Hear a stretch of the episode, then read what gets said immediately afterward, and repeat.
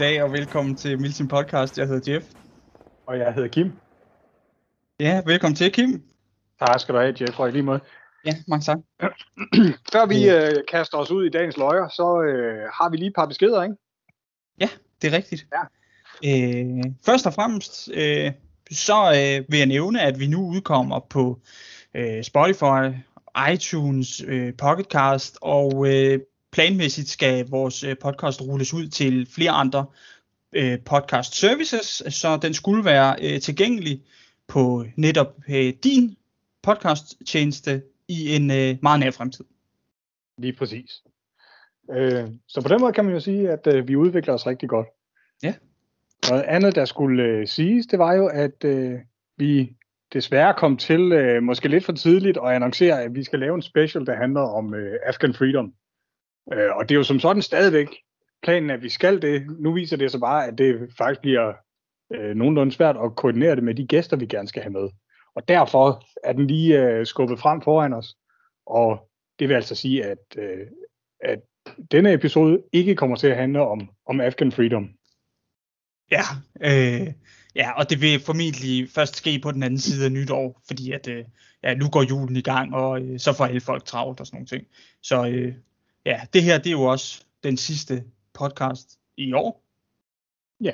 Men næste år så til gengæld lige rundt om hjørnet jo. Det er jo det. Jeg ved, Kim, at du sidder med en kop kaffe. Det gør jeg. Og det gør jeg også. Så hvis man er heldig, så kan det være, at man hører os slupper en lille tår indimellem i årets sidste podcast. Jeg synes bare, ja, præcis. Jeg synes egentlig bare, vi skal hoppe ud i det. Vi havde jo spurgt på vores Facebook, om der var nogle forslag til emner, vi kunne tage op. Og Thor, han skriver, at komme ind i MilSim som helt ny. Og han fortsætter rollespil i MilSim, parentes eller mangel på samme. Og så skriver han, jeres indlevelse går meget ud på, at gradet er så virkelighedstro som muligt. Jeg tror, min indlevelse ville pike, hvis vi var bedre til rollespillet. Også selvom der er lidt uoverensstemmelser med sløring og våben osv. Mm. Hvad siger du til det? Ja. Jamen, altså, vi talte jo selvfølgelig om det her, da vi læste, at vi synes, det var utrolig godt skrevet, fordi det går hånd i hånd med nogle tanker, vi selv havde gjort os. Mm. Og det var, vi valgte sådan internt at kalde det takt og tone, eller do's and don'ts til MilSim. Ja. Og vi tænker, det kan vi sagtens koble op på noget af det, Thor skriver her. Ja. Så ja, simpelthen. Så vi skal gøre vores bedste på at redegøre for det her, som Thor han lægger op til. Ja. I starten der skriver han det her menu til MilSim, det vi forestiller os, det er, at han mener sådan, hvad skal man forvente, hvis man kommer som helt ny? Eller hvad kan man forvente? Ja, altså jeg synes, vi er efterhånden ved, i de to foregående episoder, at have været inde omkring det her med, hvad skal man have købt, og hvad skal man have med? Ja. Så jeg ved ikke, hvor meget mere vi kan stå og slå på den døde hest, men altså lad os da bare give det et forsøg. Men derudover så kommer det, som du selv siger, altså mere til at handle om opførsel og forventninger og den slags, ikke?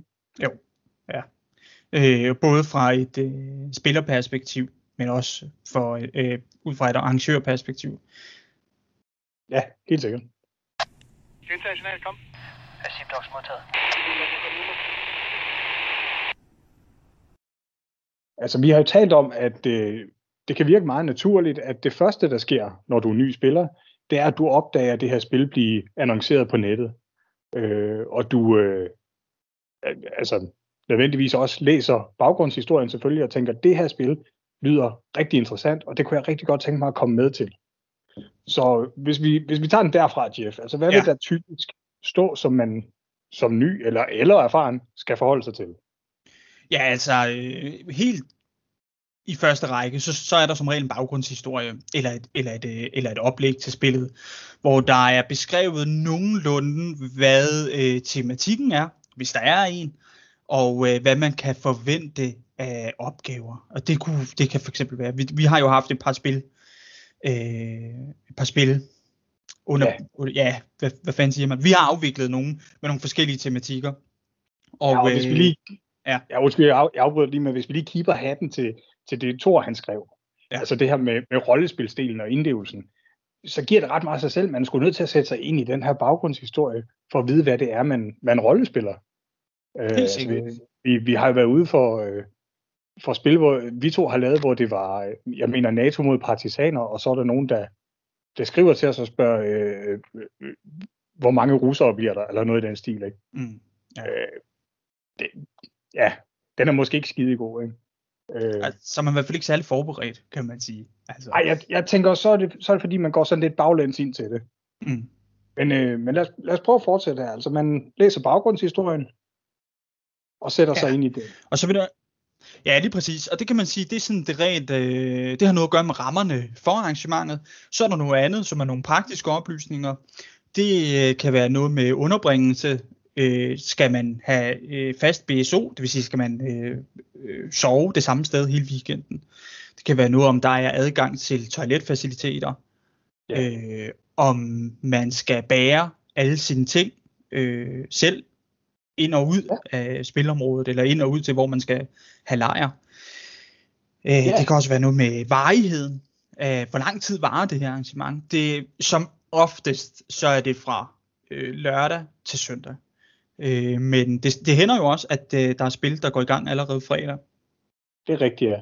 Men altså som regel, og i hvert fald som regel med de spil, vi to arrangerer, så er de lige på den anden side af de her 24 timer, omkring de 30 timer eller noget i den stil. Ja, sådan noget 36 eller et eller andet i den stil måske.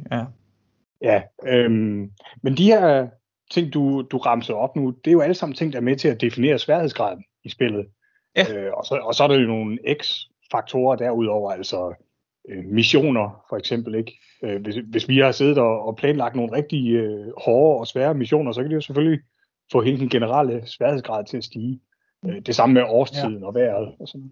Ja, det var lige præcis det, jeg skulle til at sige. At det er altså også en ting, man skal være opmærksom på, det her med det arrangement, jeg godt vil deltage i. Hvordan forventer jeg, vejret bliver? Er det juli-spil, hvor vi forventer, at varmegraderne når helt op og kilder næsten 30? Eller er det i november eller januar, hvor at, der vil være frostgrader og sådan noget der, ikke? Netop. Og vi to, vi tilstræber i hvert fald altid i oplægget til vores spil, lige og tydeliggøre, hvor ligger vi henne sværhedsmæssigt. Og det plejer vi gerne at gøre, altså på en skala fra 1 til 5, eller sige let, middel eller hårdt. Ja, det er i hvert fald noget, vi har taget til os, og vi er begyndt på, netop for at være lidt tydelige i vores afstemning med deltagerne, og specielt af hensyn til de nye, med hvad de ligesom kan forvente. For det er jo rigtig surt at komme ud som ny, og så bare ikke være klar, og ikke blive nødt. Altså, der er jo ikke noget, som vi som arrangører hellere vil have, end at folk de går derfra med en god oplevelse, og de har tænkt sig at komme tilbage. Altså det er sådan set, så har vi fuldført alting, som vi har tilstræbt os. Ja, men altså lige præcis. Både på sådan. Så når folk tager hjem, så er det jo ikke en fed oplevelse for os. Altså det må man jo bare blankt erkende. Desværre så har vi jo også oplevet det, at folk kommer, og det har vi også snakket om i nogle af de tidligere afsnit, at det faktisk ofte er på grund af deres grej og vind og vejr og sådan nogle ting, som der simpelthen nedkæmper folk, og så ender de mere til hjem. Ja, netop. Og hvis vi nu var vi sådan lidt inde om tidligere, og vi snakkede om det her med the do's and don'ts, så kan vi jo selvfølgelig godt sige noget i forhold til det, om at det er altid at foretrække, at folk bliver til arrangementerne. Det kan være rigtig svært at afvikle arrangementer, hvis der lige pludselig er 5 mand, der tager hjem. Det kan faktisk gøre rigtig meget i forhold til magtbalancen eller styrkeforholdene til spil, at folk de lige pludselig bailer. Vi oplever også folk, der køber billetter og ikke møder op. Og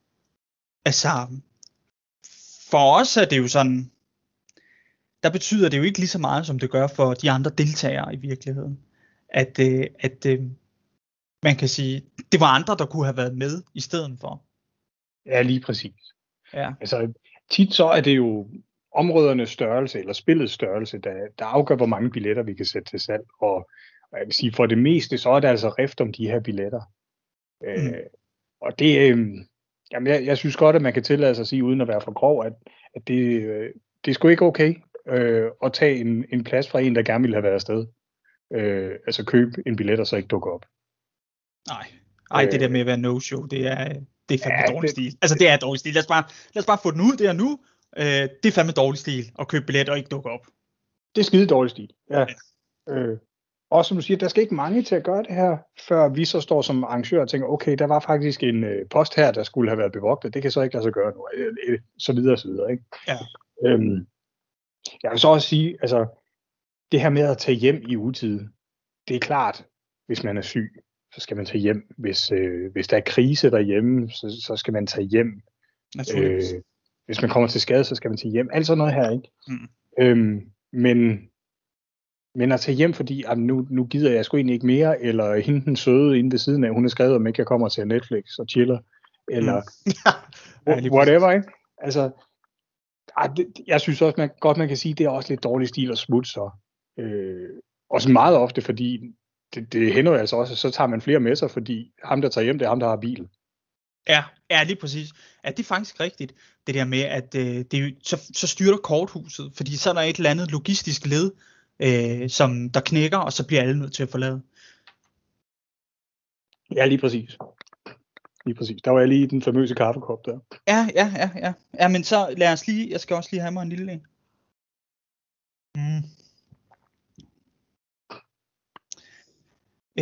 Er der noget, vi kan sige i forhold til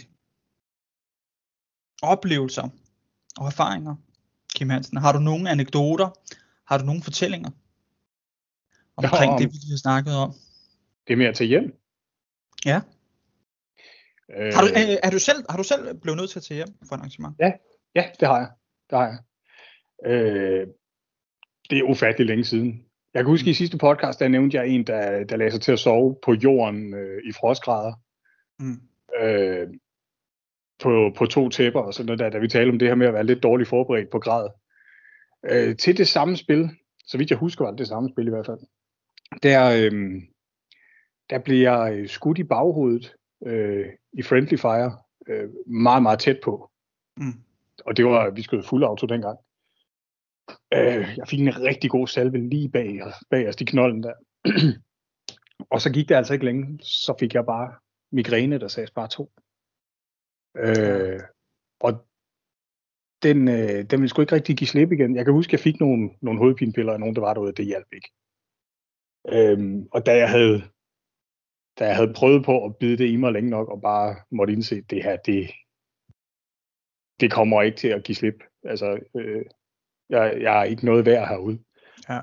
Der pakkede jeg mine ting og sagde, det er jeg ked af, men jeg tager hjem. Ja. Jeg vil da også godt sige, at jeg har også forladt spil i utide. På grund af sygdom har jeg faktisk forladt det. Og jeg har også været til spil, hvor at, der har været nogle omstændigheder, der gjorde, at det var svært for mig at deltage. Altså enten at jeg simpelthen op til har ikke sovet nok og været for stresset, så da jeg kom derop, så var jeg helt udbrændt. Altså, og havde svært ved at deltage. Jeg har også oplevet, at jeg pådraget skader undervejs, der gjorde, at det var svært for mig at fortsætte. Ja. Så hvor jeg måske ikke de facto har taget hjem, men jeg har i hvert fald heller ikke været deltagende i det omfang, som jeg skulle. Ja, okay. Jeg vil så sige, når man finder sig selv i en situation, hvor man bliver nødt til at tage hjem, så altid sig det til arrangøren. Altså, for pokker. Hele tiden opdaterer folk på, hvad er det, der sker, og hvad er omstændighederne? Eller, altså, man behøver ikke at fortælle, når det er et eller andet personligt og sådan noget, men fortæl dem omkring de omstændigheder, der er ude til arrangementet. Sige, nu bliver jeg nødt til at pakke mine ting, jeg bliver nødt til at tage hjem, eller jeg bliver nødt til at være off-game i et par timer, eller hvad det nu end måtte være. Ja, det der med bare at liste af i ubemærkethed og håbe på, at der ikke er nogen, der lægger mærke til det, det er simpelthen... Jamen altså... Folk skal nok lægge mærke til det. Det er ikke sådan, at vi ikke opdager, at der lige pludselig mangler 5 mand i regnskabet. Nej, det er rigtigt. Men jeg kommer til at tænke på, at vi har jo også været ude for, ikke? At folk lige siger, at jeg skal sove i min bil i nat. Og så, når det er blevet sengetid, så går de ned for at sove i bilen, og så næste morgen så er bilen væk. Og de kørte hjem. Ja. Altså, og det er faktisk tit, jeg synes tit, at det kritiske øjeblik i løbet af sådan et arrangement, det er faktisk søndag morgen, ikke? Altså fordi folk har sovet af helvede til natten til søndag, mellem lørdag og søndag, og så er de bare smadret, og specielt hvis det har været sådan en omgang med, altså med regn, og man har ligget i en våd sovepose eller et eller andet, ja, så er det simpelthen ikke noget værdigt om søndagen. Nej, det er rigtigt. Så lige nu er der rigtig godt, hvis du ikke har hørt de forudgående afsnit, hvor vi taler om blandt andet vigtigheden af det rigtige grej og sådan noget, så kan vi anbefale, at man starter der, og lige bliver opdateret på, hvor kan det ikke betale sig at spare sine penge hen. Ja, lige præcis. Og må jeg ikke nok lige knytte noget til den her? Jo, selvfølgelig. Noget jeg kommer til at tænke på, fordi vi talte jo om det her med, det er grader, der får folk til at tage folk hjem. Det prøver jeg lige at sige igen, hvis jeg kan finde ud af at tale. Det er som regel grad, der får folk til at tage hjem. Mm. Det er sjældent, fordi spillet ikke er godt, eller folkene ikke er fede at være sammen med. Men jeg er altså kommet i tanke om ting mere. Mm. Og det er en mangel på viden. Og her tænker jeg på et par, vi oplevede ude i Oksbøl, der rullede deres soveposer ud i et hul, og tænkte, her kommer vi til at ligge skide godt. Og det gjorde de også, tror jeg, indtil det begyndte at regne, og de altså lå og sov i en pool i stedet for. Ja, den har jeg faktisk selv lavet, ikke til et MilSim, der var noget yngre, men jeg var sådan set bare ude på sådan en bioark-tur, og havde foldet en bioark ud. Jeg tænkte, at jeg skulle ligge i læ hernede, der var ligesom sådan en fordybning, og så vågnede jeg simpelthen bare op i en olympisk svømmehal nærmest. Og telefonen, der blev druknet og alt muligt, der er forfærdelig tur. Ja, og altså, det er jo det her mangel på viden og mangel på erfaring, og man kan sige, at erfaring, det er jo noget, man først får, når man har brug for det, ikke? Mm. Der er også det her med, kan jeg huske, folk, der slår deres bioark op, så de har åbningen op i vindretningen, og det vil altså sige, så får de alt slagregn og sådan noget ind. Ja. Det er måske ikke noget, man ved på forhånd, men det er i hvert fald noget, man lærer sig. Ja, og så er det jo også rigtig nærliggende her at sige, at det er altså også god stil at hjælpe hinanden. Altså være opmærksom på hinanden og hjælp de andre derude. Selvfølgelig. Fordi at jeg er heller ikke altid særlig dygtig til det her. Altså jeg er ikke sådan en bushcrafter, der lever og ånder for sove ude det fri og sådan noget der. Det er jeg simpelthen ikke. Og meget af alt det her nyttig viden og sådan noget, det er heller ikke noget, jeg besidder. Og jeg vil fandme gerne have gode råd og sådan noget, når jeg er ude. Og helt sikkert det her med at hjælpe de nye, der kommer, så de også bliver ved med at komme, så vi kan blive ved med at have legekammerater. Det er fandme vigtigt. Altså det er virkelig vigtigt, det her. Ja, jamen ved du hvad, så synes jeg, vi skal slå fast, at helt klart du til MilSim, det er at være hjælpsom. Ja. Altid hjælp. Altså, og det er ikke kun de nye, men vi kan alle sammen få brug for hjælp. Og det er sgu også det her med, ham der ikke lige lagde mærke til, at han tabte sit chokoladepapir ud af lommen, eller et eller andet. Så samle det op for ham, eller i det mindste sige det til ham, hey, du tabte lige det der. Mm. Fordi det tjener ikke noget godt formål, og guden skal vide, at dig og mig som arrangør i hvert fald, vi står og bliver hysteriske af helvede til. Hvis vi ser nogen, der smider affald, ikke? Ja. Og så, jeg vil også godt sige, sådan, hvis jeg skal komme med noget empowerment eller nogle opmuntrende ord til alle folk, særligt de nye, du kan udholde meget mere, end du tror. Altså, du skal nok overleve og være både kold og våd, og måske ikke sove så meget og sådan nogle ting. Du kan holde til mere, end du går rundt og tænker, at du kan. Og tit, når du er kommet hjem, og det her er kommet lidt på afstand, så er det faktisk nogle af de tidspunkter, du vil huske bedst. Det var der, hvor du var lidt presset. Lige præcis. Og der er også de her episoder, hvor du er maksimalt presset. De er jo med til at skubbe barren for, hvad du kan. Og hvad du kan udholde og tåle og sådan noget. Ja, så du altid bruger at referere til, okay, det er fucking koldt lige nu. Men det er ikke lige så koldt som dengang for 4 år siden. Altså bare for at kaste et eller andet ud, ikke? Ja, helt sikkert. Nå, kom vi lidt af sporet. Altså vi talte om det her med, at man sætter sig ind i baggrundshistorien. Ja. Forud for et spil. Og man læser lidt op på, hvad er sværhedsgraden også af den slags. Ja. Og man skaffer det grej, man skal have. Det vil man også tit kunne læse sig til. Hvordan forventer vi, at man ser ud? Og hvad man kan og den slags. Vi vil jo tit gerne skrive, hvis det er meningen, at nogen skal flytte sig fra parkeringspladsen og hen, hvor de skal bo, så siger vi det på forhånd. Husk nu at pakke, så I kan flytte med jeres ting og sager. Ikke? Ja.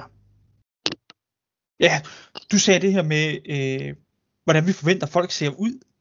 Ikke? Ja. Der vil jeg godt lige gribe den her, som Thor han også skriver med, at det lader til, vi to vi går meget op i den fysiske fremtoning. Jeg skal lige referere med, hvad han skriver her. Ja, at grad af virkelighedstro, det er ordret, det han skriver. Ja. Og det er rigtigt, det har vi slået meget på trommen for. Jeg vil også sige, at vi til vores briefing også gør et stort nummer ud af at give folk, hvad kan man sige, nogle helt basale rollespilsteknikker, eller greb, om man vil. Altså det her med, når du er blevet ramt, så ligger du der ned, og du snakker ikke med nogen, og du sætter dig ikke halvt op og begynder at ryge smøger og sådan nogle ting. Og også, at når man flytter døde, så foregår det på en måde, som er troværdig. Altså ikke det her med bare sådan noget ninja move, hvor du lige griber fat i ærmet, og så løber afsted med vedkommende og sådan nogle ting. Ja, præcis. Man kan så sige, at det her med der er ikke nogen af delene, der kan stå alene, som vi to også har snakket om. Man er nødt til at have noget af begge dele, synes jeg.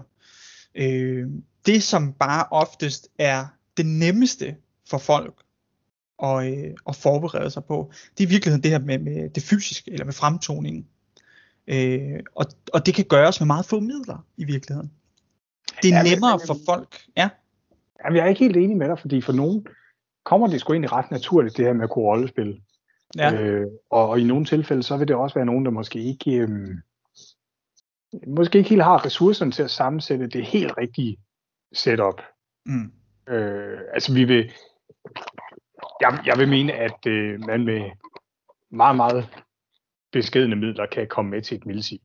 Altså i hvert fald sammenlignet med andre hobbyer. Man kan dyrke andre sportsgrene og den slags. Helt afgjort. Men jeg vil også gerne lige indskyde, jeg har fuld forståelse for, hvis man ikke kan finde ud af rollespil, man bare føler sig vildt kajtet og sådan noget, for det ved jeg, det gør jeg selv. Ja. Og jeg har prøvet at ligge og være i gang med at bløde ud til et milsim, og så kommer der en hen, der spiller NATO-soldat, og han bare stjernegod til at rollespille. Han sætter sig ovenpå mig, og så tager han sin hjelm af, og så sidder han og hamrer den ned i jorden lige ved siden af mit hoved, og altså virkelig bare giver en Oscar-performance der, hvor han sidder og skriger, at han hader mig, og jeg ved ikke hvad. Og altså, jeg spiller, at han slår mig ihjel med sin hjelm. Det synes jeg var vildt fedt, men jeg vil aldrig selv kunne gøre det.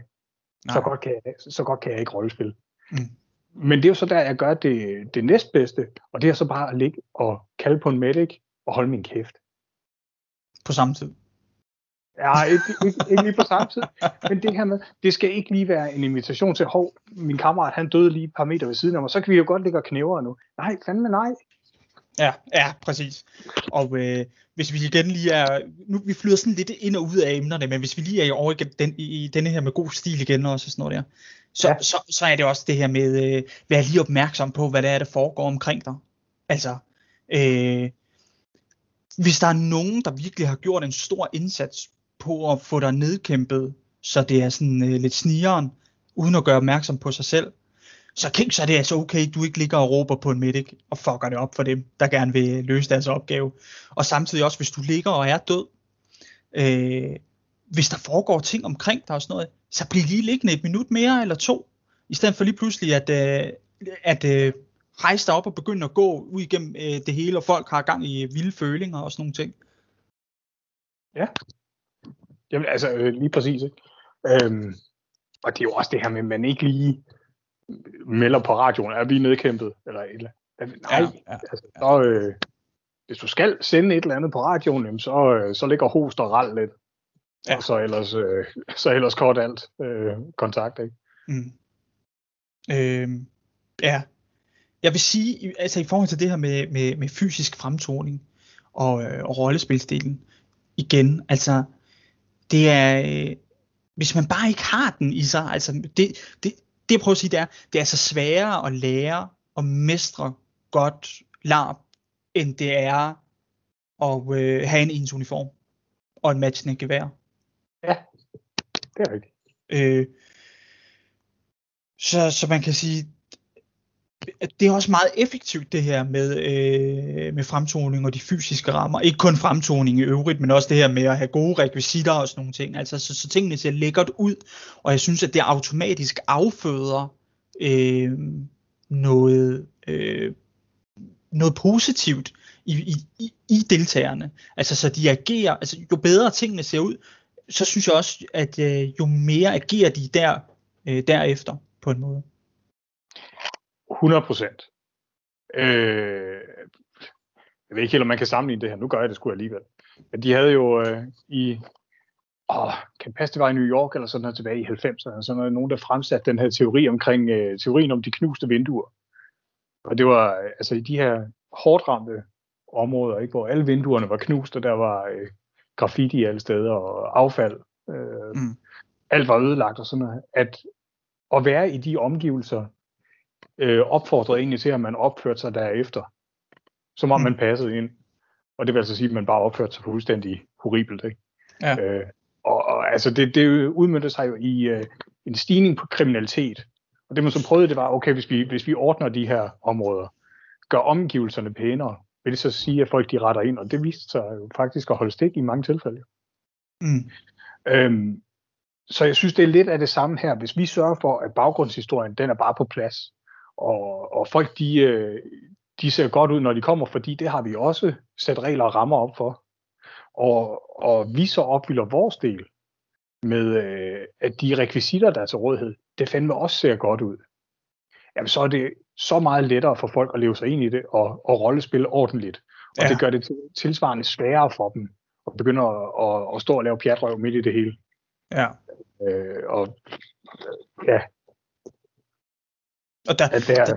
der vil jeg også sige igen det her med hjælp hinanden. Altså hvis du oplever, at det er svært for folk, altså hvad fanden skal man sige, hvis man selv bare er rigtig dygtig til det her rollespils ting, at der er nogle af de her medics, som er super gode til det her, der er også nogle, som er rigtig dygtige til at spille såret. Men hvis du kan mærke, du over for nogen, som lige pludselig bliver meget akavet i det her, eller har svært ved at respondere på det her, jamen så lad være med at spille op af dem. Forstår du, hvad jeg mener? Giver det mening? Nej, ikke rigtigt. Okay, men for eksempel, hvis jeg er meget såret og sådan noget der, og der kommer, hvis jeg er meget såret, hvis jeg ligger og såret, og jeg er rigtig bare rollespiller den her, der kommer en medic hen til mig, hvor jeg kan mærke, at det er ikke lige ham, altså det der, han er ikke lige den der. Nå, men så spiller jeg ikke op af ham, det vil sige, at jeg prøver ikke at inddrage ham i det, jeg har kørende. Altså jeg forventer, at han skal give mig sådan noget psykisk førstehjælp og sådan noget ting. Ja. Så det er igen det her med virkemåder. For eksempel, jamen nu, du har sagt det, og jeg har sagt det, det her med, når du er ramt, altså bare lig derned helt stille og spil død.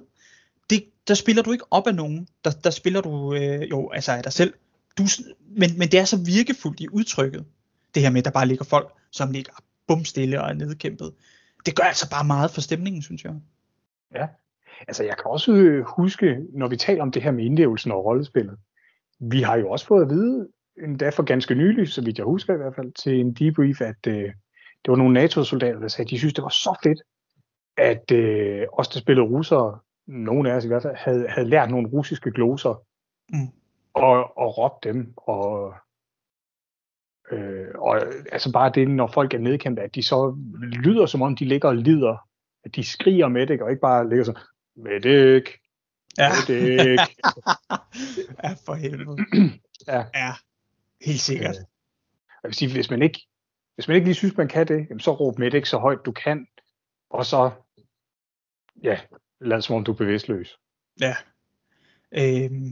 I forhold til det her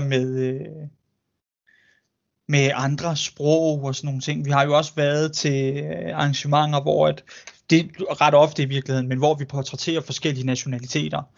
Og jeg ved, vi to har snakket om det før, at der er sådan en hårfin grænse imellem godt rollespil og latterlige karikaturer.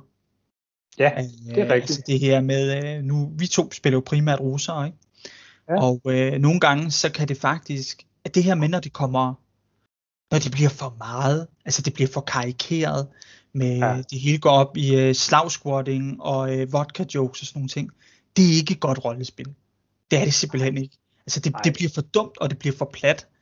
Det er i hvert fald min egen personlige mening.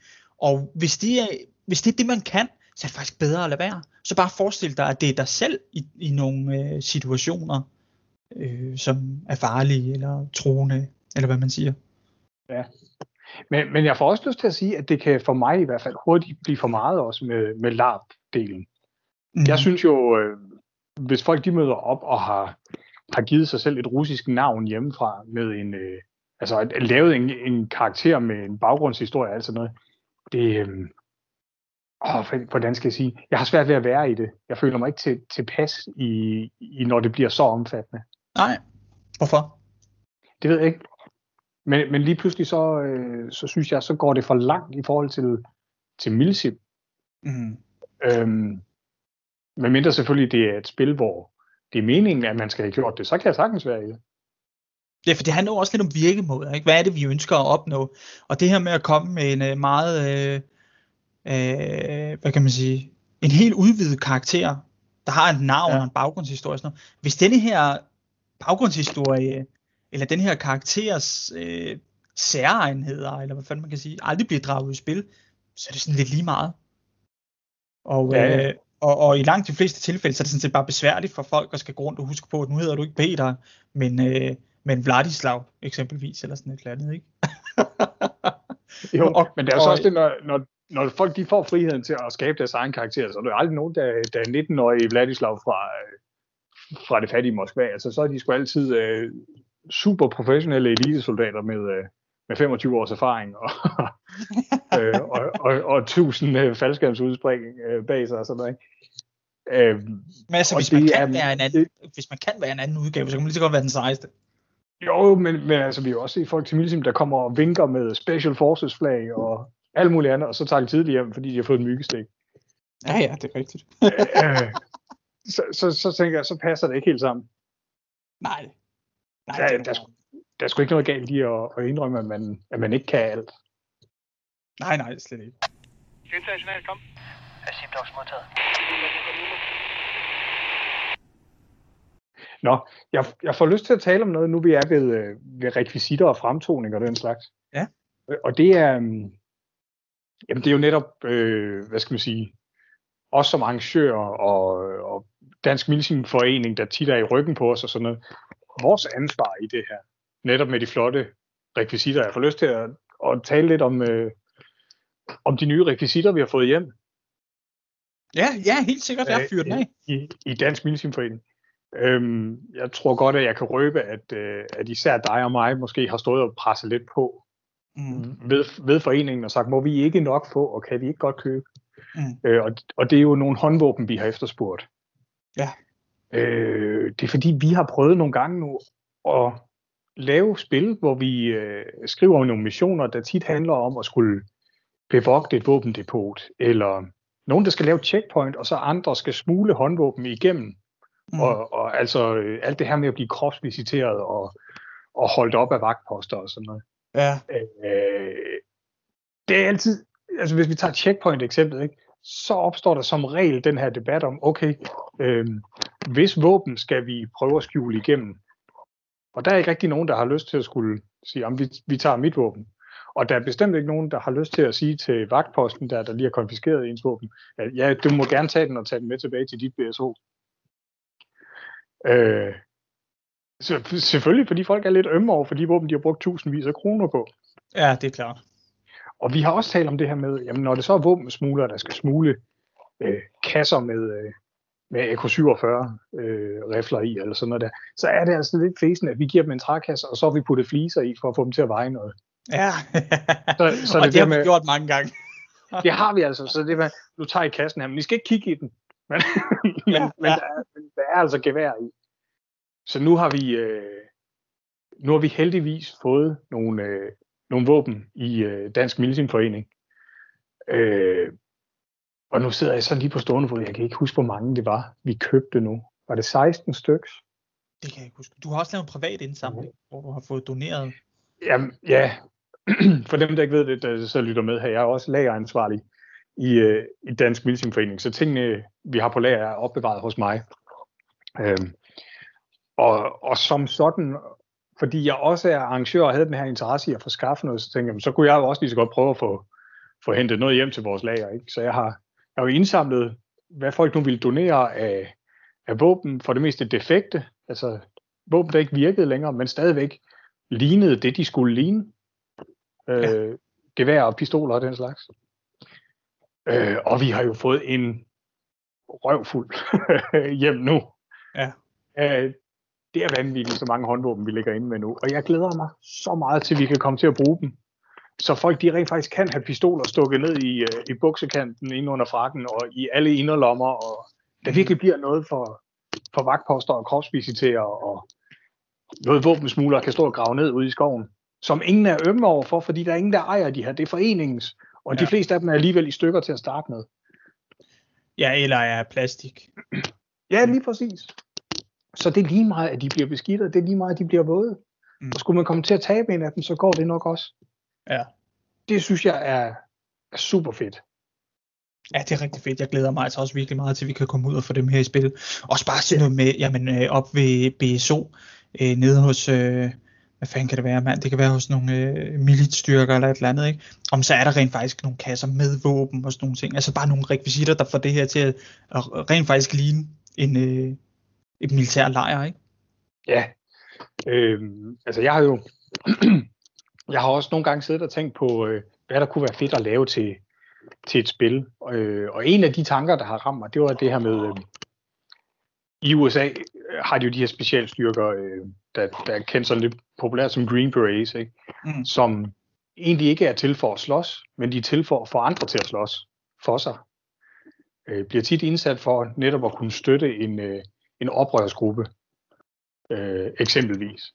Og det kan de så tit gøre ved, når vi kommer her fra USA, og vi har lige en hel masse grej med til jer, våben og den slags. Mm. Så det kunne være fedt at lave et spil, hvor nogen skal være Green Berets, og de skal opsøge en landsby eller en lejr eller et eller andet med nogle partisaner i, og med sig, der har de altså kasser med våben i. Ja. Og når en partisansoldat, han får sådan et våben, så må han gå ind i sit telt og lægge våbnet, han har fået derinde, og så tage sin egen rifle eller sådan noget ud af tasken, ikke? Ja. Men bare så man har en token på en attrap i virkeligheden. Lige præcis, ja. Der viser, nu er du blevet bevæbnet. Ja, ja. Og det har vi har haft denne her oppe.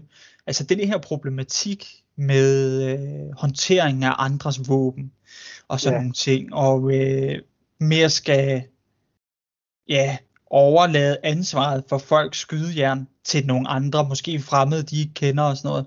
Der er mange ting, synes jeg, spændende, både spændende spil og spændende opgaver, som vi ikke har kunne udføre, fordi det her, det var for stor en udfordring at få løst.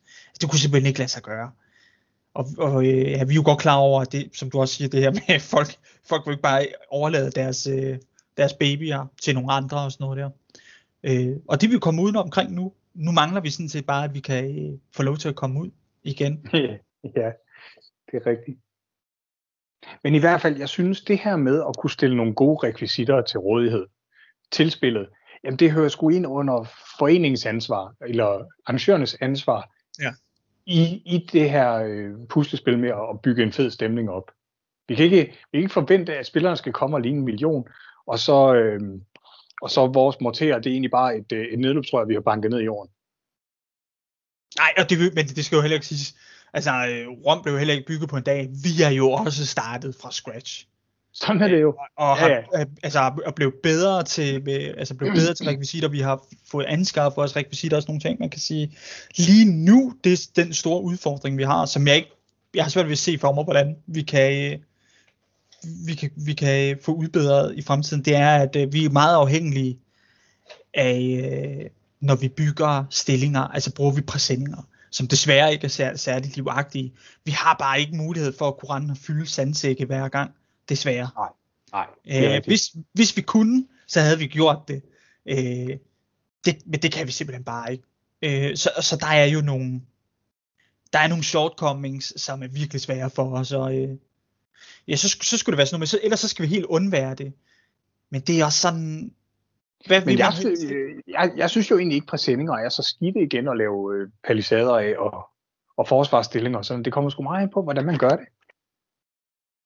Ja, det synes jeg egentlig, du har ret i. Men det ligner jo heller ikke en hæskovæg. Nej, det kan vi sagtens blive enige om.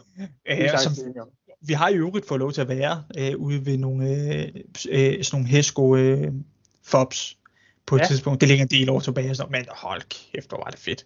Og med tårerne i hver hjørne og sådan noget der. Kan du huske det? Ja, helt sikkert. Det var fandme genialt. Det var nemlig super fedt, ja. Det var ude i Oksbøl. Ja, det var det. Og også ude i Oksbøl, hvor der var et sted med de her nedgravede stillinger, kan du huske det? Med skyttehuller og grave, der gik fra... det var sådan nogle overdækkede, nogle med skydeskår i, hvis jeg husker rigtigt, ikke? Ja.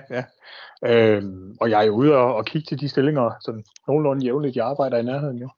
Ja, det er fedt. Så de er der endnu.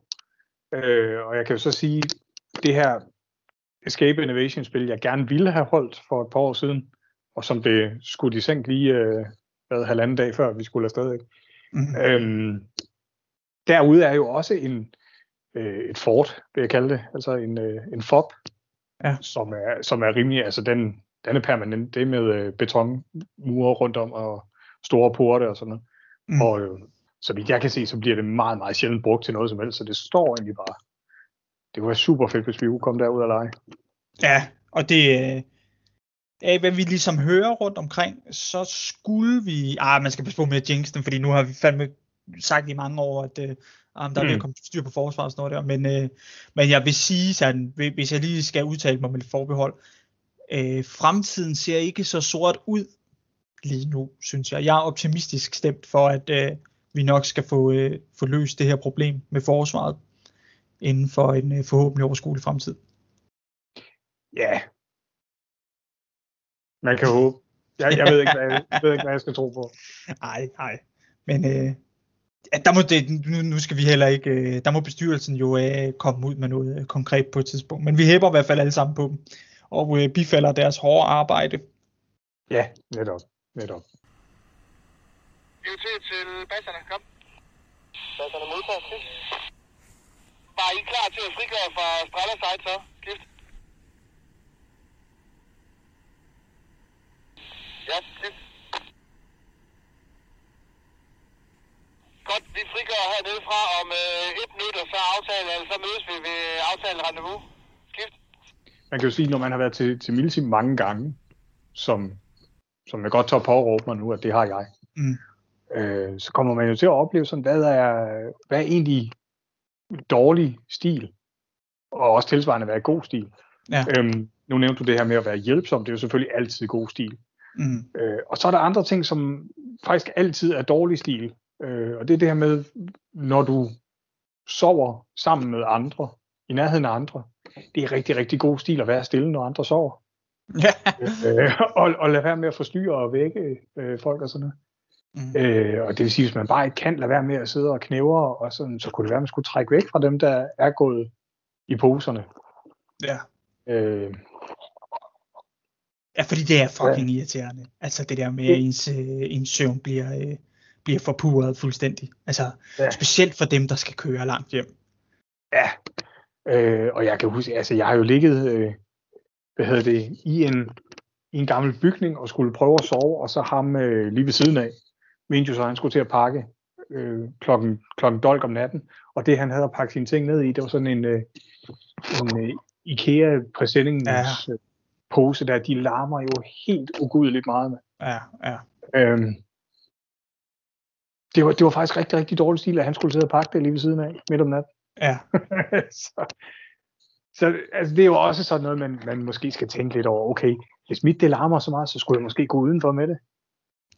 Ja, eller faktisk allerbedst, lad være med at pakke de lort i blå IKEA-poser. Ja, helt sikkert.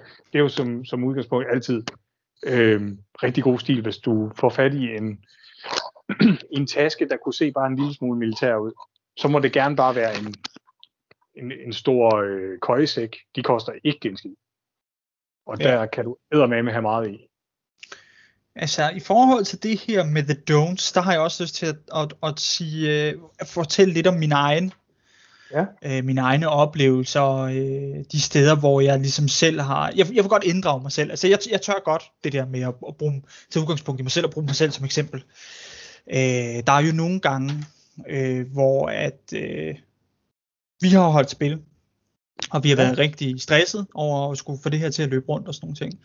Og hvor at jeg simpelthen har været kort for hovedet, ikke? Ja. Og nogle gange kommet til at give folk skideballer, for at man kan sige, at det var måske lidt uberettiget. Det kunne have været en venlig påmindelse, eller en lille påtale, kunne fint have gjort det, ikke? Men hvor jeg simpelthen har hisset mig op. Og der ved jeg også, at det kan altså godt være et problem hos nogle folk, det der med vrede, og vi er ude, og adrenalinen er i gang, og sådan noget der, og der er nogle mennesker, som, altså når de kommer derud til militæret og sådan nogle ting, jamen så bliver de bare lidt andre udgaver af sig selv, ikke? Nem at irritere, og det her med, de andre tager ikke deres hits og sådan noget, altså den her går og mukker i krogene og sådan nogle ting, og jeg er skide irriteret. Ja, det er altså et løst hængende frugt, der engang imellem. Ja, det er det, og jeg må ikke bryde ind med at sige, fordi jeg synes, du sagde det så godt lige der, de andre tager ikke deres hits. Det er jo tit sådan en statement, der kommer ud fra, at man har set en mand ikke tage sine hits. Ja, men også fordi man i stor grad har overvurderet egne evner, eller hvad fanden ved jeg, altså folk siger, men jeg kunne simpelthen ikke ramme forbi, og hvor mange gange har du ikke prøvet at ligge bag en eller anden lille busk, mand, og alle kuglerne blev taget af små grene og pis og lort, altså. Det sker bare næsten hver gang. Ja, jo, jeg har prøvet det. Det har jeg helt sikkert, og du har ret, det handler tit om egne evner og den slags. Der er måske ikke helt række, og det er ikke kun evner, men måske også bare det grej, man render rundt med, altså shotguns, du rammer ikke lige så godt med dem, som du vil gøre med et rigtigt gevær, sådan er det bare. Ja. Jeg har også prøvet på et tidspunkt, at jeg kaldte en ud til en kronografering, fordi jeg var sikker på, at han skød for hårdt. Jeg blev skudt lige i ansigtet, og den trak også blod, og det gjorde rigtig ondt. Og jeg var sgu noget overrasket, noget rystet, og det viste sig, at det var der ikke noget i det der. Og jeg reagerede meget voldsomt lige i situationen. Og der må man også bare sige, jamen altså, det sker altså bare, og det kan sagtens gøre ondt at blive skudt, og selvom den ikke skyder særlig meget, og den kan også godt få klemt det blod ud igennem huden og sådan nogle ting der, uden at det nødvendigvis betyder, at folk de prøver at snyde dig, ikke? Ja, altså, præcis. Ja. Og der, altså nu vi er ved det her, der ved jeg også, vi har været ude for det der med, at når vi har skulle lave et eller andet arrangørarbejde, at så bliver vi forstyrret af folk, der vil spørge om ting og snakke med os og så videre og så videre. Mm. Og hvor vi har det med, at så lader vi os distrahere for nu at tale med de her folk og for at hjælpe de her folk. Mm. Og så kommer vi bagefter, når ikke det vi egentlig var i gang med, og så bliver vi skide stresset, og så bliver vi sure. Ja. Og så står vi der og skælder ud på folk bagefter og siger, kan lad os nu være, og sådan noget, så vi kan lave vores arrangørarbejde, og det er for dårligt, og vi skal hjælpe alle folk. Og der var jo så en, der sagde på et tidspunkt, jamen hvorfor bliver I så ved med at hjælpe? Så lad være. Yeah. Og det er jo soleklart, selvfølgelig skal vi bare lade være med at tage os af folk og deres små problemer. Vi kan jo melde ud en gang, at nej, vi har ikke tid til at snakke med jer, før vi er færdige med alt det her. Og så lad det være ved det. Så der har vi jo også skulle lære et eller andet med, at vi er faktisk mest høflige, når vi er uhøflige. På den måde, at hvis vi lader være med at tage os af det her, så bliver vi heller ikke stresset, og så taber vi heller ikke hovedet senere hen. Ja, det er rigtigt. Der vil jeg også sige, at når man kommer til et arrangement, til et MilSim, så kan man også godt, noget man godt lige kan øve sig på hjemmefra, det er sådan noget med at tilsidesætte egne behov. Lige at få oplevet, at jeg kommer nok ikke i første række, jeg er ikke den vigtigste, der er dukket op her. Der er nogle andre ting, der lige skal styre på, og så kan jeg måske godt lige vente lidt med at få svare på alle mine praktiske spørgsmål, og få anvist, hvor jeg må parkere, og hvor jeg må sove, og dit og dat og sådan nogle ting, ikke? Ja, netop. Ja.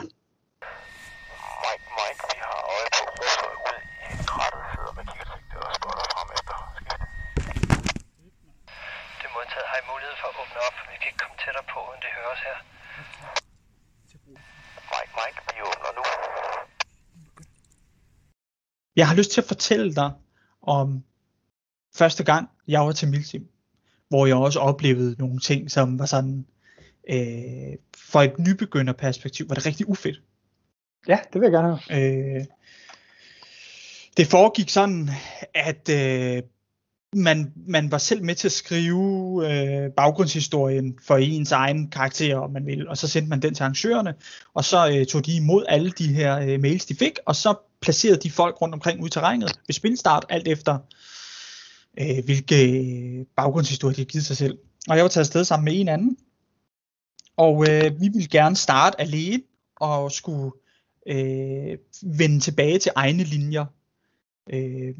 Vores baggrundshistorie var, at vi havde været en del af en enhed, som var blevet afskåret, og for størstedelens vedkommende var blevet nedkæmpet, og vi var 2 tilbage, der var fanget bag fjendtligt område, og så skulle vi finde tilbage. Og det tog os et godt stykke af lørdagen, men vi vendte endelig tilbage. Og vi blev ikke sådan rigtig mødt med noget imødekommenhed. Tværtimod, så var der en, vores egen fraktionsleder, som ligesom var sådan... aparte i sin opførelse. Han var vist ikke blevet ordentligt informeret omkring, hvem vi var, og han reagerede med sådan mistro og slog os begge to ihjel, sådan med bare at gå hen til os og lige sådan tage fat, knife kill, og det var sådan, okay, hvad sker der? Og I var helt nye? Ja, vi var helt nye, vi aldrig oplevede noget som helst, og det var først nu, at jeg ved, okay, det er jo ikke sådan rigtig henhold til reglerne, du bare kan vade op til folk, og så bare lige tage fat i kraven på dem begge to, og så bare sige knife kill, og så folk døde, ikke? Altså, det var en anden tid dengang. Og så står han der, og vi udspørger os om, hvem vi er, og sådan nogle ting. Og ham, jeg har med, han er sådan lidt, han forstår ikke lige, hvad der foregår. Så siger han, Jeff, hvem er ham der? Ja. Og ham fraktionslederen, han hører det. Og så går han bare hen, han hiver sin pistol, går han bare hen og skyder ham ned i støvlen. Altså bare sådan direkte point blank op og skyder ham ned i støvlen, sådan, så kan han fandme lære det. Og det var sådan helt, altså vi var begge to chokerede. Jeg tænkte, okay, altså hvad fanden foregår der? Det bliver så unfucket den her situation, og vi kommer tilbage til egen BSO. Og jeg har på et tidspunkt senere samme dag, der har jeg et problem med et gevær, der brækker sig. Og jeg har ikke noget backup med. Og jeg snakker med ham, vores fraktionsleder, som bare, jeg siger, nå, men jeg bliver bare hængende her, fordi at, mit gevær virker ikke og sådan noget. Og vi var kørt med nogle andre derhen, så det var heller ikke sådan noget med, at vi bare kunne tage hjem. Og han siger, nej, det kunne der slet ikke være tale om. Jeg kunne ikke bare få lov til at være der, hvis jeg ikke var in-game. Så okay. Vi havde så betalt vores billetter nede i et skur, hvor jeg tænkte, kan jeg så ikke tage derned? Nej, det kunne der heller ikke være tale om. Under ingen omstændigheder, at så jeg måtte finde ud af noget andet. Altså jeg måtte gå ud for terrænet og slå en præsending op, og så måtte jeg overnatte det, og indtil spillet var slut, eller sådan et eller andet, hvad fanden han havde forestillet sig. Så altså, der var slet ikke nogen imødekommenhed, eller forståelse, eller noget som helst. Altså det var bare, altså for nu sige, sådan en arrogant oplæst nar, som vi blev mødt af som nybegyndere. Og jeg skal sige, ham jeg havde med, han har aldrig været ude siden. Altså, okay, ja. Ja. Til alt held, så var der en anden medarrangør, som der lige rundede forbi, og så spurgte, hvordan humøret var, og jeg fortalte ham min situation. Men mit gevær havde brækket sig, og nu stod jeg ved at pakke mine ting, fordi jeg måtte ikke blive inde på området og sådan noget der. Og så knipsede han bare til en anden gut og sagde, hey, prøv lige at komme herover, giv lige ham der min M4. Det var åbenbart, fordi hans kammerat rendte rundt med hans M4, og så fik jeg lov til at låne den resten af weekenden. Og det reddede simpelthen bare den tur der, at der var nogen, der stod klar til at hjælpe, og der var imødekommenhed og forståelse og sådan nogle ting. Og det var i øvrigt Svend Bamse, som der lånte mig hans M4 til mit første MilSim. Og hvis du hører med, Bamse, tusind tak for det. Du reddede helt sikkert min tur. Og hvis det ikke havde været for det, så er det kraftedeme ikke sikkert, at jeg var kommet ud igen nogensinde. Nej, det var good guy Greg. Ja, helt sikkert. Øjeblik, det der. Det viser også meget godt vigtigheden af at være venlig og hjælpsom. Altså det kan jo betyde forskellen på, om folk de aldrig mere kommer, eller om de bliver ved at komme. Ja, og altså det her med, hvis vi ikke får folk ud, altså hvis der ikke er nogen, der, vi er simpelthen nødt til at være gode legekammerater, fordi hvis der ikke er nogen, der gider at lege med os, så dør det her, så behøver vi ikke at trække pigen længere, så kan vi så godt bare dreje nøglen jo, og smide den væk, altså. Ja, jamen lige præcis. Så husk det, alle jer, der lytter med, vær nu hjælpsomme, når I kommer derud. Helt sikkert. Især over for nye. Ej mand, der er ikke noget, der kan være turn-off for nye spillere, som det her med ikke at blive ordentligt imødekommet. Nej, der er jo tit også sådan noget med, noget som man skal også forstå, når man er veteran, om man så må sige. Det er, at der er meget indforståethed i det her, vi går og laver. Der er mange ting, som ikke altid er tydelige eller synlige for nye. Vi har også ofte en jargon, eller bare, altså vi bruger ord og vendinger, som ikke giver mening nødvendigvis. Der skal man sgu lige være god til at få introduceret folk, ikke? Ja, lige præcis.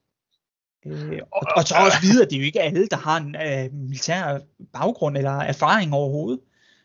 Der må man altså også godt lige hjælpe dem, ikke? Og sådan noget med, i stedet for bare at stå og sige, ud på spredt orden, og så bagefter stå og skælde ud, fordi folk ikke ved, hvad det er. Jamen, så er det ikke dem, der har gjort noget forkert, så er det faktisk dig, der har gjort noget forkert. For du har ikke været god nok til at oplyse folk om, hvad fanden det er, du mener, eller været god nok til at tydeliggøre dine ordre. Ja. Og så tænker jeg også det her med, det kan meget vel være, at folk de lever sig ind i det, de laver, og de rollespiller og sådan noget, men altså, der er forskel på at give nogle meget tydelige, råbte kommandoer, og så, altså man behøver ikke gå derover, hvor man står og leger drill instructor fra Full Metal Jacket der, og sviner folk til, og skælder dem hedder fra, og rakker ned på hele deres personlighed, og hele deres baggrund, og sådan. Altså, ja, tale nu ordentligt. Ikke? Det er helt okay at råbe kommandoer og sige, få så røven med jer og sådan noget, ikke? Men ja, man skal være tydelig, at vi gør det her, fordi vi leger det. Jeg kunne faktisk godt tænke mig på et tidspunkt, at vi kunne have sådan et spil, hvor at man har sådan en kommandostruktur, som er rollespillet. Sådan, så du kan få lov til at få den oplevelse, hvis der er nogen, der er interesseret i det. Altså med at man var bare sådan nogle tvangsudskrevede værnepligtige, ikke? Altså, der bare bliver skubbet frem og skal sidde i nogle huller og sådan nogle ting, og der er en bataljonskommandør, som bare vil skide dig et stykke, ikke? Altså, jeg kunne virkelig godt tænke mig, at vi kunne gøre det på et tidspunkt, men jeg er også klar over, at det ikke er noget, som der er for alle, men altså, hvis vi nåede derhen, hvor vi kunne det kunne jeg fandme godt tænke mig. Det kunne være spændende. Ja. Og så selvfølgelig, det skal være helt tydeligt, at jeg går selvfølgelig ikke rundt og er sur på dig. Det er noget, jeg spiller, ikke? Sådan så du forhåbentlig kan få en fed oplevelse. Det var Operation Kanonfed. Ja, sådan noget der. Altså, ja, noget i den stil, ja. Okay, det lyder spændende. Det kunne sgu da være meget sjovt. Ja, altså det som jeg egentlig havde forestillet mig, det var ligesom, at der er en deling værnepligtige, som har haft meget lidt tid til at træne. De mere eller mindre er bare blevet taget fra deres hverdagsliv, og nu bliver de sat ud for at skal holde nogle stillinger. Det her det er altså en eller anden krig, som der er gået fuldstændig skævt. Og der skal de simpelthen være hele det her spil. Det er der, hvor de kommer til at være, og de skal opleve at blive angrebet, og blive råbt af, og være sultne og sådan nogle ting. Og så forhåbentlig skal der være et klimaks til sidst i spillet, hvor det er sådan et stort stormløb, de skal forsvare sig imod, og så bagefter iværksætte et modangreb. Men sådan set, så det er et ret lille spil, altså også rent geografisk er det meget afgrænset, men at det hele foregår i nogle klargjorte stillinger, hvor man skal forsøge at holde sig i live, og det er småt med ammunition, det er småt med mad, og der er fjendtlige snigeskytter, der prøver at skyde efter dig, når du stikker hovedet op. Så sådan lidt, ikke første verdenskrig, det måske, men lidt, ikke? Ja, okay. Ja, og hvor der bare heller ikke er noget imødekommenhed for de folk, der bestemmer, vel? Altså, for dem, der kunne være interesseret i den oplevelse, det er noget, jeg har gået og tænkt på sådan on and off i en årrække. Det kunne fandme være spændende at prøve sådan noget. Ja. Det er jo selvfølgelig lidt et tidsspor. Jamen, hvis der er en podcast, der er plads til tidsspor, så skal det da være det her. Det er fandme rigtigt. Ja. Jeg kom til at tænke på, jeg vil også gerne snakke om lys og lygter. Jeg føler mig allerede truffet. Fordi du Du selv dummer dig, eller? Ja, jamen, jeg er kvej til det der. Altså, jeg render bare rundt i BSO med min hvide pandelampe på, fordi at... Og det er netop det, jeg mener, ja. Ja, lige præcis. Og jeg lyser folk lige ind i hovedet, når jeg står og snakker med dem og sådan noget. Og den laver jeg bare tit. I mit eget forsvar vil jeg også sige, at jeg ser usandsynligt dårligt om natten. Og det gør jeg. Og jeg har også... Til jer, der kender mig og sådan noget, ved jeg, normalt så går jeg også med briller og sådan nogle ting. Jeg ser fucking dårligt om natten. Det gør jeg bare, altså. Ja, men til det vil jeg så også sige, du forstår også dansk. Og der skal jo ikke mere til, men bare lige siger, Jeff, kan du ikke lige lade være med at blænde mig med den der, så gør du noget ved det. Men jo, det var faktisk der, jeg ville hen af. Lige appellere lidt til folk. Tænk nu over, går I bare og lyser folk lige i skærmen med jeres hvide pandelampe? Eller det hvide lys på jeres pandelampe. Det er ikke ret fedt for alle de andre, der mister deres nattesyn, efter de har haft en samtale med dig. Så hvis man kan, så sæt rødt lys på i stedet for. Det er også mere taktisk. Og ellers så må man skulle lave et eller andet, så den kan lyse rødt. Altså, så tager man noget rødt plastik og pakker sin lygte ind i. Men jeg vil faktisk mere tale om de her assholes, der desværre også findes, ikke? Så snart de har fået en ny lygte, og den kan bare lyse pissekraftigt, så vil de gerne demonstrere det ved at lyse folk lige i skærmen. Men... ja. Har du ikke mødt dem derude? Jo, men jeg har selv gjort det. Nej. altså, på et tidspunkt, hvad fanden var det for et spil? Var det Operation Marmut? Et spil, som du afholdt på et tidspunkt, hvor jeg simpelthen havde lånt 2 af sådan nogle 3500 lumens lommelygter, som forvandlede natten til højlys dag. Altså det var nærmest sådan et røntgenbillede, der blev taget af folk, mand, hvis de stillede sig ind foran der. Jamen, der var der på et tidspunkt, hvor vi blev råbt an på vej ned mod BSO. Et eller andet kendeord, eller et eller andet fandme ikke. Og vores svar, det var ligesom bare at rette de der lygter hen på dem, så vi kunne se, hvad der foregik. Det var de ikke særlig glade for. Og vi vadede igennem terræn også med de der, altså der var ordentligt bål på, ikke? Og folk blev jo fuldstændig blindet. Altså det var lige før man blev nedkæmpet af at blive ramt af den der lyskejl. Det var helt vildt. Ej, jeg kan godt huske de der, altså de var jo også på størrelse med sådan en 1,5 liters colaflaske, ikke? Ja.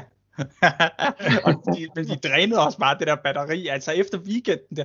Og så langt, det var jo en enkelt aften og nat, sådan reelt set, at vi havde dem kørende.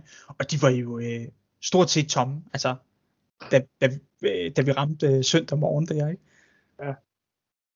Men jeg tænker mere på det her med, altså, ja, bare lige pludselig, og så lyse en eller anden lige i hovedet, ikke? Altså også bare, når der ikke er nogen grund til. Jeg synes næsten, det der eksempel, du kom med, det var sgu da i det mindste sådan lidt in-game, kan man sige. Men mere det her, når folk gik der skal rundt og snakker med hinanden i BSO, så og så skal man lige have sådan en blitz der lige i kajen. Jeg synes bare, det er en dårlig stil. Det er det samme med våben. Man ser det mere ude på banerne og sådan noget. Så skyder man lige makkeren i røven, når man står og leger. Og hvis der er en, der giver en fuckfinger, så reagerer man ved, og så peger man lige i ansigtet på ham med geværet og sådan noget. Jeg gider ikke se det ud til MilSim. Jeg synes helt ærligt, at det vi skulle få voksne til. Jamen, der er også noget med de her... hvad hedder det? Når folk de bare plukker en amerikansk afladning, og at folk bare tømmer et magasin ned i jorden, eller ind i et træ, eller ned i en vandpyt, fordi det er fedt. Ikke? Det er også sådan lidt, okay, altså. Og specielt lige nu har vi adgang til et sted, hvor der rent faktisk er sådan en lille vandhul, som bliver brugt af vildt og dyreliv og sådan noget.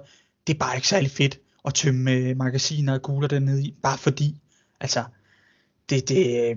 Eller folk, der bare lige tømmer sådan en magasin, så ligger der bare sådan en bunke af kugler på jorden. Det er altså, du mener det her, når de tager magasinet ud, og så holder de palen tilbage, der, så de bare sprøjter op af magasinet? Ja. Det er altså ikke særlig cool. Nej, det er det sgu ikke. Og det handler sgu mere omkring det her med, vi er jo alle steder, vi er. Det er jo steder, hvor vi... for lov at være, altså vi låner det, og vi lover at være gode gæster, og vores aftryk på områderne skal være så minimalt som muligt. Ja. Så selvfølgelig, så skal vi ikke efterlade sådan nogle små kugler, eller bunker af kugler, og stå og plukke ned i alting, og ind i træerne, så der er mærker, og der sidder skud fast ind i, og det er også selvom det er rødne træer og sådan noget. Det ser bare ikke godt ud, altså. Det virker ikke respektfuldt. Nej, altså, man kan sige, så rigtig god tommelfingerregel, det er, at man skyder kun, når man skal. Og det vil sige, altså når man er i gang med lige at indskyde og afprøve våbnet, efter man har siddet og skruet i det for eksempel, så kan man godt gøre det i en retning, man har aftalt, og så ikke gøre det mere, end man behøver at gøre. Men ellers så kun, når vi er ude og spille og skyder efter hinanden. Ja. Så skyd der, og så lad være på alle mulige andre tidspunkter. Ja, lige præcis. Jeg kan huske det her Afghan Freedom, som vi talte om. Altså der var det jo en del af spillet faktisk, at der var nogen, der skulle lave en Taliban-træningslejr, og der skulle de faktisk stå og skyde til måls. Så der var nogle amerikanske styrker, der kunne ligge og holde øje med dem og rapportere ind til en lejr omkring den her træningslejr, de havde fundet og sådan noget. Mm. Og der giver det jo sig selv, så er det en del af spillet, ikke? Og så skal man selvfølgelig skyde jo. Ja. Og i øvrigt, vi skal ikke bruge for meget taletid på Afghan Freedom, for vi skal tale rigtig meget om det i fremtidige afsnit. Og jeg har virkelig svært ved ikke at hype det. Altså, det glæder jeg mig bare afsindig meget til. Men lad os skubbe den foran os. Ja, tilbage til det, vi talte om. Og du berørte det lige. Jeg vil sige, der er helt klart god stil til et milsim. Det er at rette sig efter anvisninger fra både arrangører og fra foreningens repræsentanter. Ja, det er for helvede. Og det skal der aldrig nogensinde stille spørgsmålstegn ved. Det de siger, det har de altid en grund til at sige. Ja. Ja, det er heller ikke en diskussion, der skal tages derude, sådan set. Nej, netop. Altså, og vi to har jo også talt om det her med, vi kommer jo også for at dyrke vores hobby og for at have det sjovt, og vi føler ikke, vi har det sjovt, når vi skal gå og være sure. Og desværre så bliver vi jo sure, når folk vil til at diskutere det, vi har sagt. Også fordi det tit handler om det her med, kan vi blive ved med at komme i terrænet, eller er det sikkerhedsmæssigt forsvarligt? Eller er det spilødelæggende for nogen, hvis de her ting bliver fuldt, ikke? Ja. Eller altså oplevelsesødelæggende. Der er også det her med, og det gælder jo ikke kun for os, altså, men for alle arrangører, de ligger jo noget energi og kræfter i, altså, og man gør sig faktisk ret umage med at sidde og lave et arrangement. Og så forventer man også visse respekt omkring det frivillige arbejde, vel og mærket, som man lægger i det. Og man kan sige, den tid, som vi bruger på at planlægge og afvikle og afholde et milsim, altså det er jo tid, som vi ikke bruger med vores familier, eller på alt muligt andet, og det er ikke noget, vi får nogen penge for. Så det mindste, man kunne forvente, eller man kan forvente, det er jo altså, at folk er lidt respektfulde omkring det der, ikke? Ja, altså, og du nævner det fra arrangørernes synspunkt, som er et vigtigt synspunkt, men også det her, altså, have nu respekt for dem, der stod op 6:00 i morges og kørte i 3 timer for at være her. Mm. Og bruger deres weekend på det. Lad mig gøre med at ødelægge oplevelsen for dem. Fordi du lige tænker, hvis jeg går ud i et off-game-område og kommer ind i in-game-området igen, over fra den anden side, så kan jeg få en masse kills eller noget. Ja. Og i øvrigt, en anden ting, som jeg også godt vil berøre, det er off-game adfærd, når du er in-game. Altså, og vi har brugt lidt tid på at snakke om det her til de seneste briefinger, vi har haft forud for spil, fordi at det lige pludselig, sådan lidt ud af det blå, begyndte at være et problem. Og jeg ved ikke, hvorfor fanden at det lige pludselig var sådan, men lige pludselig med folk begyndte at stå og glane ude i det åbne, velvidende om, at der er ikke nogen, der kan ramme mig her, så nu står jeg bare og glor ude helt frit. Eller pludselig vader igennem terrænet på sådan en off-game façon. Så folk tror, de er off-game, men de er in-game. Ja. Og sådan, hvor man kan sige, hvor vi appellerer til at opføre dig nu som om, at folk kan og vil skyde på dig, hvis de kan se dig. Ikke? Så du hele tiden har en interesse i at holde dig skjult og bevæge dig taktisk og sådan nogle ting. Hold kæft, hvor er det virkelig spiludlæggende det her. Altså med nogen, der stiller sig op 100 meter væk og bare står og glor, ikke? Altså, eller bare kommer vadende sådan helt nonchalant med, du ved, med kolben op på skulderen og geværet pegende op i luften og bare sådan vader op igennem hele terrænet, og alle folk tror, at de er off-game. Ja.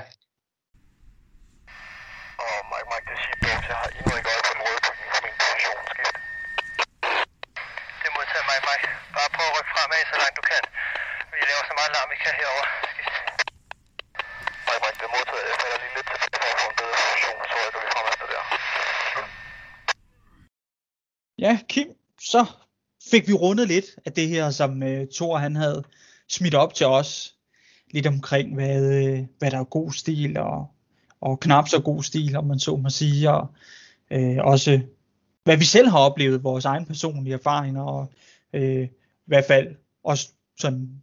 Jeg synes også, at man kan sige, at vi har gransket os selv lidt, og udleveret os lidt, og fortalt, hvor fanden oplever vi selv, at det nogle gange kniber for os, med at finde den gode stil frem, ikke? Ja, lige præcis. Og jeg regner jo også med, at det her det er et emne, som stort set alle, der lytter med, de selv har en mening om, så jeg glæder mig også til at se, hvad der kommer af kommentarer på vores Facebook-side omkring det her emne. Takt og tone, ikke? Hvad er god stil, og hvad er ekstremt dårlig stil? Ja, helt sikkert. Og i øvrigt, hvis der er nogen, der lytter med, som ikke allerede er bekendt med det, så har vi en Facebook-side, som man kan følge, og hvor vi hjertens gerne indbyder til både forslag, debat og diskussioner. Ja, det har vi nemlig. Og jeg kan jo ikke opfordre folk nok til at komme nu ind og hænge ud på den side. Skriv noget derinde. Ja. Og se, hvad der foregår. Ja, og så... nu er det jo årets sidste, så... Det er jo sådan lidt, det ligger op til at sige god jul og godt nytår, både til dig, Kim, og til alle lytterne. Men jeg vil også lige spørge, tror du får noget nyt grej hen over julen? Og man kan jo håbe. Er der noget, du har ønsket dig? Ja, jeg har ønsket mig, det er måske mere noget friluftsgrej og sådan. Jeg ønsker mig en silky-saw, som er en foldesav. Silky-gomboy hedder typen. Den kunne jeg da godt tænke mig, hvis der lå under juletræet. Ikke? Men jeg ved ikke, hvor meget jeg ville kunne bruge den til MilSim. Nej, det er sjældent, at vi er ude at save i noget. Ja, men ellers altså, jeg synes godt jeg er ved at have akkumuleret så meget, at lige nu står jeg ikke og mangler noget. Nej, men det er det samme, jeg har havnet i. Altså så mange år her, hvor at jeg har samlet. Så jeg ved snart ikke, hvad jeg skal med. Altså nu er det sådan, at pladsen er begyndt at blive et problem, og jeg har egentlig talt det, jeg skal bruge, ikke? Jeg har fandme flere forskellige hjelme, og skudsikker veste, og føringsmidler, og sådan nogle ting, ikke? Og jeg har desværre også for meget, som bliver brugt for lidt. Og jeg har 4 geværer, og jeg har besluttet mig for, at jeg skal ikke have flere. Altså hvis jeg skal have noget nyt, så er der altså noget andet, der skal afsted. Altså, jeg har jo prøvet på at få dig til at købe en pistol i flere år nu. Det er rigtigt. Ja, det er rigtigt. Det kan faktisk godt være, at det skal være næste år, hvor at det er året, hvor jeg endelig skal have en pistol. Men det er mærkeligt, ikke? Altså, jeg har altid en pistol med, og jeg får den altid brugt. Jeg synes altid, den er uundværlig. Og du har aldrig en pistol med, og du formår at klare dig uden. Ja, jeg ved det godt. Der har faktisk været tidspunkter, hvor at, jeg godt kunne have brugt den, specielt i forbindelse med, når jeg bruger støttevåben. Hvor at nogle gange så har vi, der var på et tidspunkt til Operation Panthers Charge, Operation Vladislav, hvor vi faktisk var i denne her hæsko. Det var base. Vladislav. Ja, som vi snakkede om tidligere, det var jo det her, den her hæsko base, hvor vi havde nogle store mandskabstelt inde i os, og vi forsvarede den her, som blev angrebet lige pludselig. Og den blev også overløbet, så der var fjender inden for perimeteren, og det var om natten, og jeg stod med en RPK, og det blev sådan, jeg tænkte, sikkerhedsafstanden og stå og slås herinde, det dropper jeg bare, og så trækker jeg min dødmandsmarkering, for jeg havde ikke noget backup våben. Jeg tænkte, at det var det, som jeg havde det bedst med. Jeg ville ikke begynde at stå og skyde med RPK derinde. Nej, jeg kan ikke lade være med at grine, fordi når du nævner det her, altså det, jeg var der jo selv, og der er mange af dem, der sidder og lytter med nu, de var der også. Ja. Og jeg tror, vi alle sammen kan huske, at det var til det spil, vi fik slået fast, hvorfor det er totalt ufedt, at man ligger i sin sovepose og skyder. Skud ud til Carsten Lønne. Ja, det var jo et fremragende spil. Fremragende arrangement. På et tidspunkt, der tror jeg, at nu har vi planlagt en special her med et forudgående, eller med et arrangement, som vi har været til tidligere, at dem skal vi have flere af, hvor vi simpelthen taler med deltagere og med arrangører, hvis muligt, af tidligere arrangementer, og simpelthen får alle de gode historier og alle de gode anekdoter og sådan nogle ting. Ja, det vil være super. Altså, man kan jo sige meget godt, at vi lige kom til at runde den her episode, fordi nu hvor samtalen går på takt og tone, så lad os da bare sige, det er dårlig stil. Ja, det er fandme dårlig stil. Og skyde fra sin seng. Det må man ikke. Kræftet med dårlig stil. Skal vi lade det være sidste ord? Jeg synes, vi skal sige, at det var afsnit 3. Det var afsnit 3. Ikke lige så langt som afsnit 2, ganske vist, men jeg kan se på mængden af afspillinger, at der er stadig nogle stykker af jer, der mangler at høre afsnit 2 til enden. Så I er bagefter, folkens. Ja, lige præcis. Og jamen, god jul og godt nytår, og så lyttes vi videre. Og i lige måde. Tak skal I have. Godt. Tak for nu. Selv tak. Hej. Hej.